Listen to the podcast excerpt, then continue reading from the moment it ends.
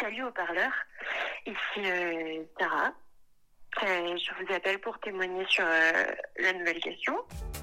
Haut-Parleur, le podcast participatif créé à partir de vos témoignages. Épisode 4, que faites-vous de vos longues soirées d'hiver ? Bonjour Haut-Parleur, j'appelle de La Rochelle pour parler de mes longues soirées d'hiver. C'est vrai qu'il y a beaucoup de rituels, d'habitudes. Alors, il fait nuit à 18h, donc je rentre du jardin, j'allume le feu. Ensuite, j'allume l'ordinateur, je regarde les mails et le journal. En fait, moi, je les trouve pas très très longues, ces soi-disant longues soirées d'hiver, parce qu'en fait, quand j'ai travaillé toute la journée, je suis crevée, je me prépare à manger, je mange. J'aimerais que ce soit une deuxième journée qui recommence pour moi, parce que voilà, c'est la soirée. Ça dure pas très très longtemps. Voilà, c'est ce que je voulais dire.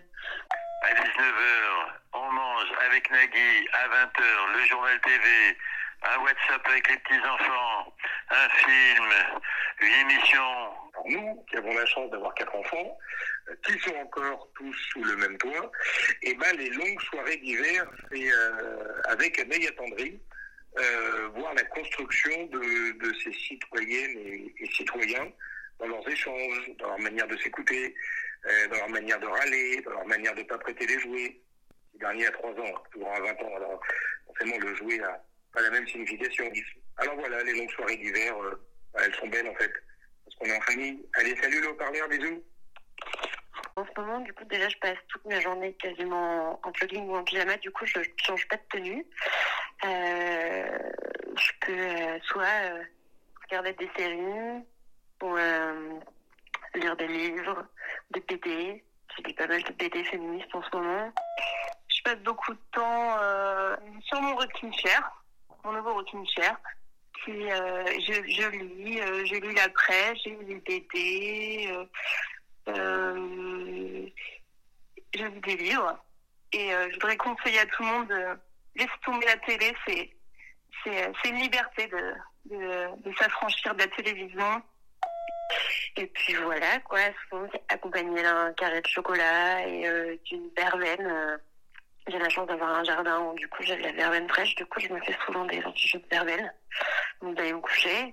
Et des fois où j'arrive à faire des soirées où je me couche avant minuit, où j'ai lu, et sinon il y a des fois où je m'aventure dans le spectre de la consommation excessive de séries, où je suis les épisodes les uns après les autres parce que j'arrive pas à m'arrêter, et que le lendemain je peux me réveiller un peu quand je veux. Du coup c'est pas grave de passer la nuit devant un écran.